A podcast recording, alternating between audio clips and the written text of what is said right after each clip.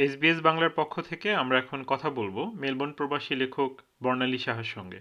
বর্ণালী Saha, SBS বাংলায় আপনাকে স্বাগত জানাই। আপনাকে ধন্যবাদ। এবারের বইমেলায় আপনার যে বইটি প্রকাশিত হচ্ছে সে সম্পর্কে আমাদের যদি আপনি কিছু জানাতেন। এবারের বইমেলায় আমার যে গল্প গ্রন্থটি বের হচ্ছে তার নাম হচ্ছে জবরখাকি এই গল্পগুলি দুই হাজার বিশ থেকে দুই এর জানুয়ারি মাস পর্যন্ত আমি লিখছি টানা লেখা। এবং খুবই ইন্টারেস্টিংলি এই সময়টাতে আমি দীর্ঘদিন পর টানা ক্রিয়েটিভ থাকতে পেরেছি এবং লেখায় অ্যাক্টিভ থাকতে পেরেছি। সময়টা মেলবোর্নে লকডাউন ছিল। লকডাউনের সময় একটা লাভ হয়েছিল যে মানে মানুষের যে জাগতিক উদ্বিগ্নতা জীবন যাপনের যে উদ্বিগ্নতা সেটা শুধু একটা পয়েন্টে স্থিত হয়ে গিয়েছিল। সে একটা পয়েন্ট ছিল পাবলিক হেলথ এছাড়া বাদ বাকি যন্ত্রণাগুলি যে প্রায় অদৃশ্য হয়ে গেছিল এটা হয়তো বা মানে একটা একটা ওয়েতে এটা হয়তো সৃষ্টিশীল থাকার একটা প্রণোদনা হিসেবে কাজ করেছিল। জবর খাকি বইটিতে যেমন বললাম যে আটি ছোট বড় মেলানো গল্প পাওয়া যাবে।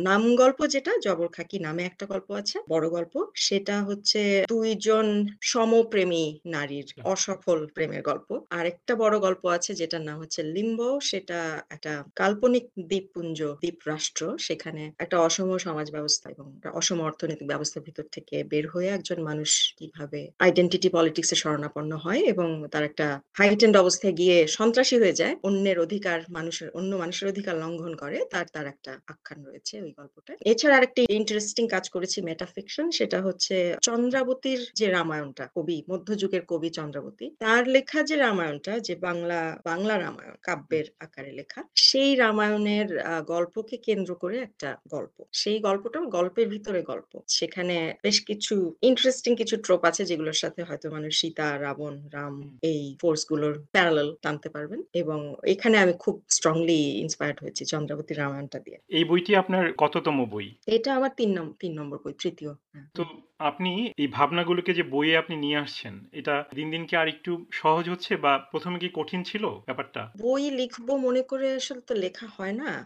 লেখা আসলে লেখা লেখার মতো চলে সেটা হয়ে যায়। এটা যদি আপনার প্রতিদিনকার চর্চার একটা অংশ থাকে তখন অনেকগুলো লেখা জমে গেলে মনে হয় যে আচ্ছা এখন হয়তো একটা বই করা যায় এখন একটা উপন্যাস লিখতে গেলে বা উপন্যাসটা আমার হয়তো এরকম হয় যে একটা শুরুর একটা আইডিয়ার একটা বীজ থাকে। সেই বীজটা থেকে অনেক ডালপালা ছড়ায় এবং একটা পর্যায়ে গেলে মনে হয় যে এটা একটা বই হতে পারে। যে কোনো লেখার সেটা নিজের ভাবনা লেখায় নিয়ে আসা সেটা আমার কাছে আসলে সত্যি কথা বলতে কখনোই কঠিন মনে হয়নি। কারণ নিজের ভাবনা লেখাকেই তো লেখা বল। আমার লেখা যদি সহজাত একটা প্রবৃত্তি হয় আমার, তাহলে লেখা তো কঠিন হওয়ার কথা তবে কঠিন হয়ে যায় অন্যান্য কারণে, যে আসলে কোনটা আমি পাবলিশ করতে পারব, কোনটা অ্যাকসেপ্টেড হবে, কোনটা হবে না, সেটার জন্য একটা আন্ডারস্ট্যান্ডিংও লাগে যে আসলে পাঠকের পাঠকের নেয়ার ক্ষমতা এবং ক্ষমতায় যারা বসে আছেন তাদের নেয়ার ক্ষমতা এগুলোর উপরে ডিপেন্ড করে করে আজকাল যা দেখছি। তবে আমাকে যদি জিজ্ঞেস করেন আমি সেলফ সেন্সর করি না।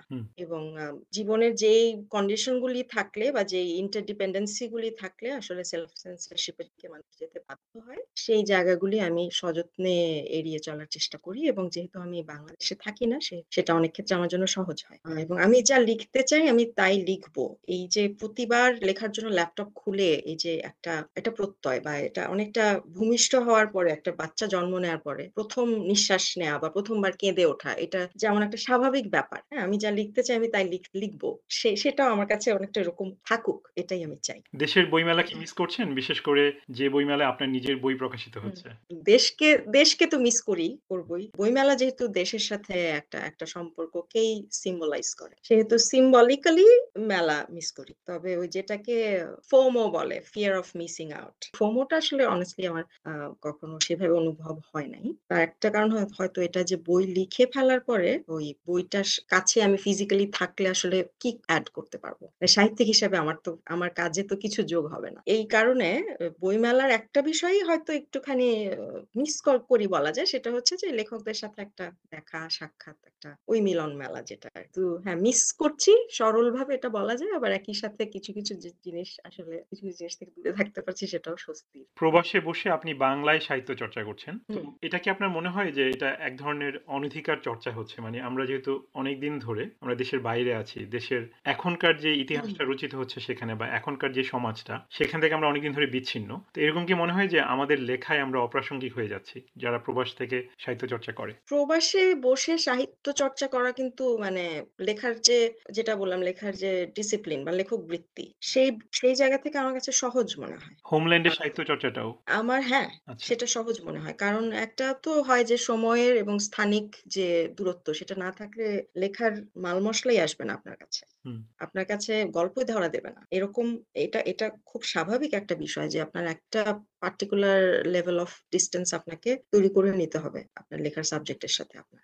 আমার তিনটি বই আমি প্রবাসে বসে লিখেছি এবং কেন সেটা সম্ভব হলো হ্যাঁ, একটা কারণ এটা লজিস্টিক্যালি তো সহজ অবশ্যই। যে মানসিক স্থিতি থাকলে আমার পক্ষে নিয়ম করে লিখতে বসা সম্ভব।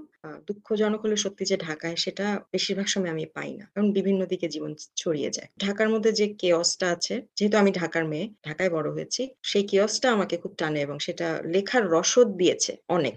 ঢাকায় এখন আমি যখন যাই, তখন অনেক নোট নিয়ে আমি ফেরত আসি। সেই সব রসদ নিয়ে এসে আমার মেলবোর্নের মানে মোটামুটি একটা শান্তিপূর্ণ নীরব ঘরে বসেই লেখার কাজটা করতে হয় বা করলে সেটাই ভালো হয় আমি দেখছি। আর অনধিকার চর্চা আপনি যেটা বললেন সেটার তো প্রশ্নই আসে না। মানে বাংলা যদি আমার ভাষা হয়, মানে বাংলা যদি আমার ভাষা না হয় তো কার ভাষা? বাংলায় বাংলায় কল্পনা করা আমার মাথায় আসা গল্প যদি আমার গল্প না হয়, কার অধিকার তাতে আমার চেয়ে বেশি? মানে আমার দেশ, আমার বড় হয়ে ওঠার পরিবেশ, আমার পরিপার্শ্ব, আমার পরিবার, যাকে আমি আমার মতোই আমার মাথায়, আমার অন্তকরণে আমি সঞ্চয় করেছি, সেটা তো আমারই, সেটা তো আর কারও। কাজেই পরিপূর্ণভাবে এটা অধিকার চর্চা।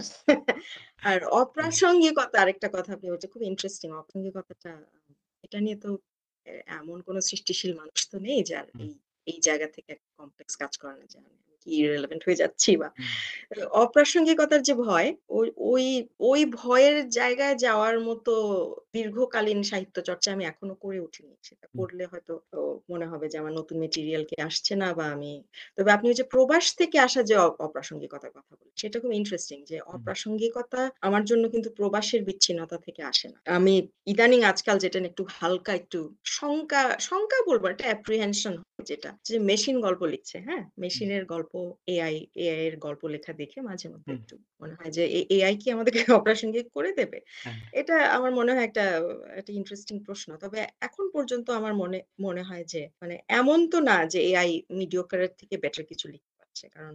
এআই এর যে বাই ডিজাইন এটা যা যে হিউম্যান জেনারেটেড অসংখ্য মধ্য মানের লেখাকেই বা অতীতে লিখে ফেলা হয়েছে, বলে ফেলা হয়েছে এমন লেখাকেই কিন্তু এআই ডেটা সেট হিসেবে হুম। করছে। তো হিউম্যান অরিজিনালিটির ধারে কাছেও তো আসলে সেই প্রসেসটা যাচ্ছে না। তবে আমার জন্য সবচেয়ে যেটা একটু দুশ্চিন্তার বিষয় হয়ে দাঁড়ায় সেটা হচ্ছে যে এআই যেভাবে গণরুচি নির্ধারণ করছে এবং কয়েকশো খারাপ লেখক যেই গতিতে গণরুচি নির্ধারণ করে তার চেয়ে অনেক বেশি দ্রুততর গতিতে মোর মোর প্রিসাইজলি টার্গেটেড ভাবে এআই সেই গণরুচিটা নির্ধারণ করতে পারার ক্ষমতা ধারণ করে।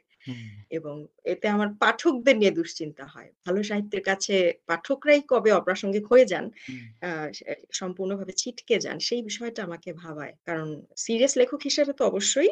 মানে পাঠক হারানোর ভয় সেটা তো একটা বিষয় অবশ্যই কাজ করে।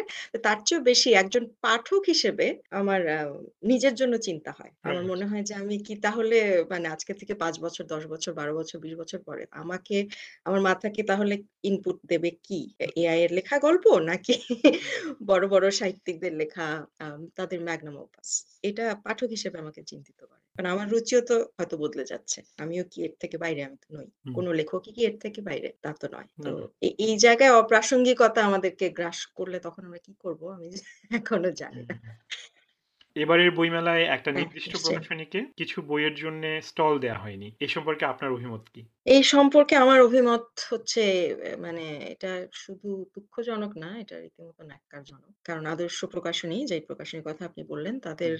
বইয়ের তাদের কাজের প্রফেশনালিজম নিয়ে তো প্রশ্ন আসার কথাই না। তাদের বইয়ের মান ভালো। ভালো, ভালো লেখকদের বই তারা ছাপার চেষ্টা করেন এবং আমি যা দেখেছি এতদিন পর্যন্ত যে তাদের সাহিত্যের বই নিয়েও তাদের যথেষ্ট ভালো মনোযোগ আছে এবং অ্যাক্টিভলি তারা সিক করেন ভালো রাইটারদের বই। কিন্তু যে বইগুলো নিয়ে বইগুলোকে কারণ হিসেবে দেখিয়ে তাদেরকে স্টল দেয়া হয়নি, সেটা আসলে সম্পূর্ণভাবে একটা রাজনৈতিক কারণ এবং এই রাজনৈতিক কারণে জাস্ট একটা ভয়েস অফ ডিসেন্ট যেটা ছিল, যেটা হয়তো বা যেটাকে আমরা ক্ষমতাসীনের ন্যারেটিভ বলি, সেটার সাথে যায় না। শুধু এই কারণে একটা প্রকাশনা প্রতিষ্ঠানকে জায়গা দেওয়া হবে না, এটা এটা খুব খুব জঘন্য একটা ইঙ্গিত বহন করে।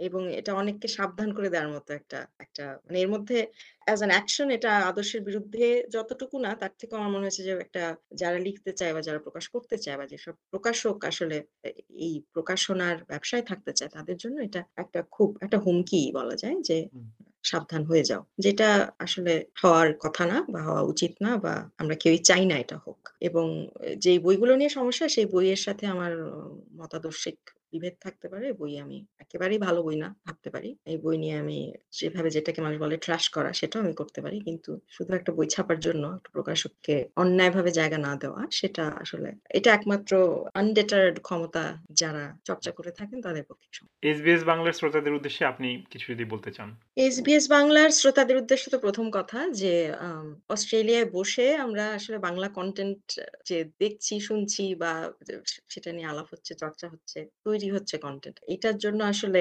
অবশ্যই শ্রোতাদেরই ক্রেডিট দিতে হবে, কারণ তারা এখনও তাদেরকে ডিফাইন করে যে ভাষাটা বা তাদেরকে ডিফাইন করে যে অঞ্চলটা বা যে জনগোষ্ঠীটা, সেটা, সেটাকে বিসর্জন দেননি। সেই আত্মপরিচয়ের জায়গাটা তারা রেখেছেন। এটা আমার কাছে একটা খুব ইন্সপায়ারিং একটা বিষয় মনে হয়। সেই জন্য ওনাদেরকে ধন্যবাদ দিতে চাই প্রথমে। আর এসবিএস বাংলা থেকে আমার বইয়ের বিষয়ে আগ্রহ দেখানো হয়েছে। এর আগে আমার যে উপন্যাসটা লেখা হয়েছিল সেই বিষয়ে দেখানো হয়েছে। এতেও আমি কৃতজ্ঞ এবং আশা করি এসবিএস বাংলার শ্রোতারা যদি বাংলাদেশে যেতে পারেন বা বাংলাদেশ থেকে বই আনিয়ে নিতে পারেন, তাহলে হয়তো আমার বইগুলোর মধ্যে যে কোনো একটি হয়তো সংগ্রহ করে পড়বেন সে আশা করছি। এসবিএস বাংলাকে সময় দেওয়ার জন্য আপনাকে অনেক ধন্যবাদ। আপনাকে ধন্যবাদ। আমাদেরকে লাইক দিন শেয়ার করুন আপনার মতামত দিন। ফেসবুকে ফলো করুন এস বাংলা।